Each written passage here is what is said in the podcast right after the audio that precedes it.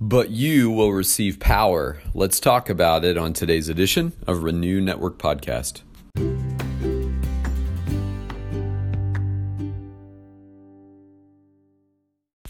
Greetings, my friends. We're moving on today in our study of Acts chapter 1. Uh, today we're going to be looking at verses 6 through 11 and encountering Luke's account of the ascension of Christ.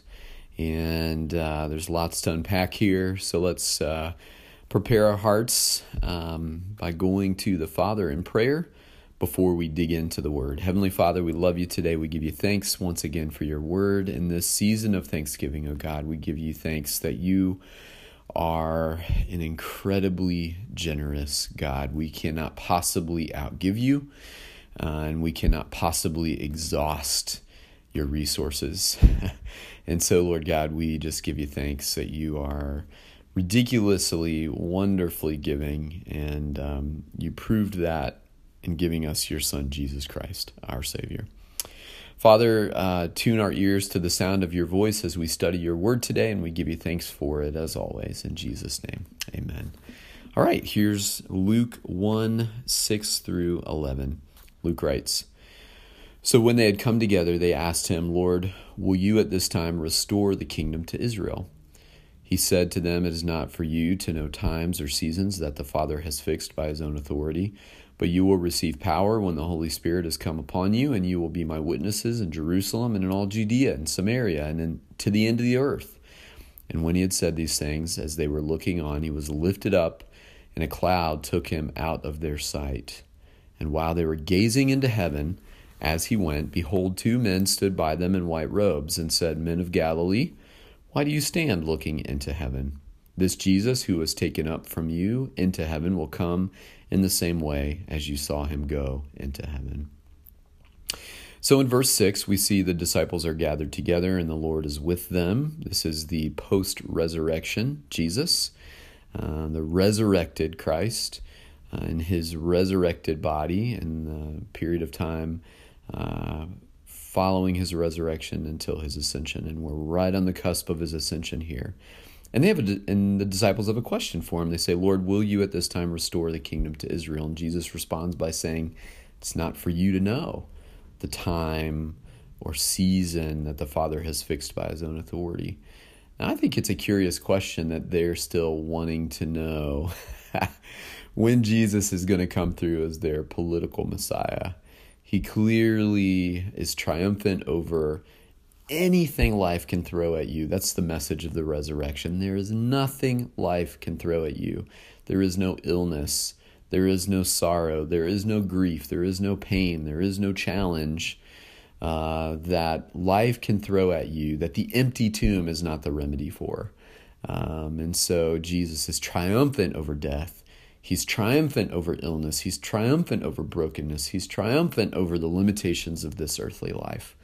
And that's the message of the grave that in Christ we are overcomers. But it's curious to me, despite what they know about Jesus as their spiritual Messiah, that they are still stuck on this issue of wanting him to be their political Messiah. When are you going to fix the things that are wrong in the here and now in this earthly existence of ours? the imbalance of power. Rome is brutal, and and Jerusalem, Israel, we're second class citizens. When are you going to fix that, Lord? uh, and he says in verse 7 it's not for you to know. Um, what God has fixed by his authority, God has fixed. Everything in its due time, brothers but you will receive power, he says in verse 8, when the Holy Spirit comes upon you. You will receive spiritual power, Holy Spirit power, when the Holy Spirit is revealed. And you will be my witnesses in Jerusalem. You will be my witnesses in all Judea. You will be my witnesses in Samaria and to the end of the earth. Your calling is not that you would have political victory political ascendancy on this earth, but that you would be faithful to be my witnesses, that you would tell the world about my love, that you would tell the world about their Redeemer. That is my plan for your lives, brothers.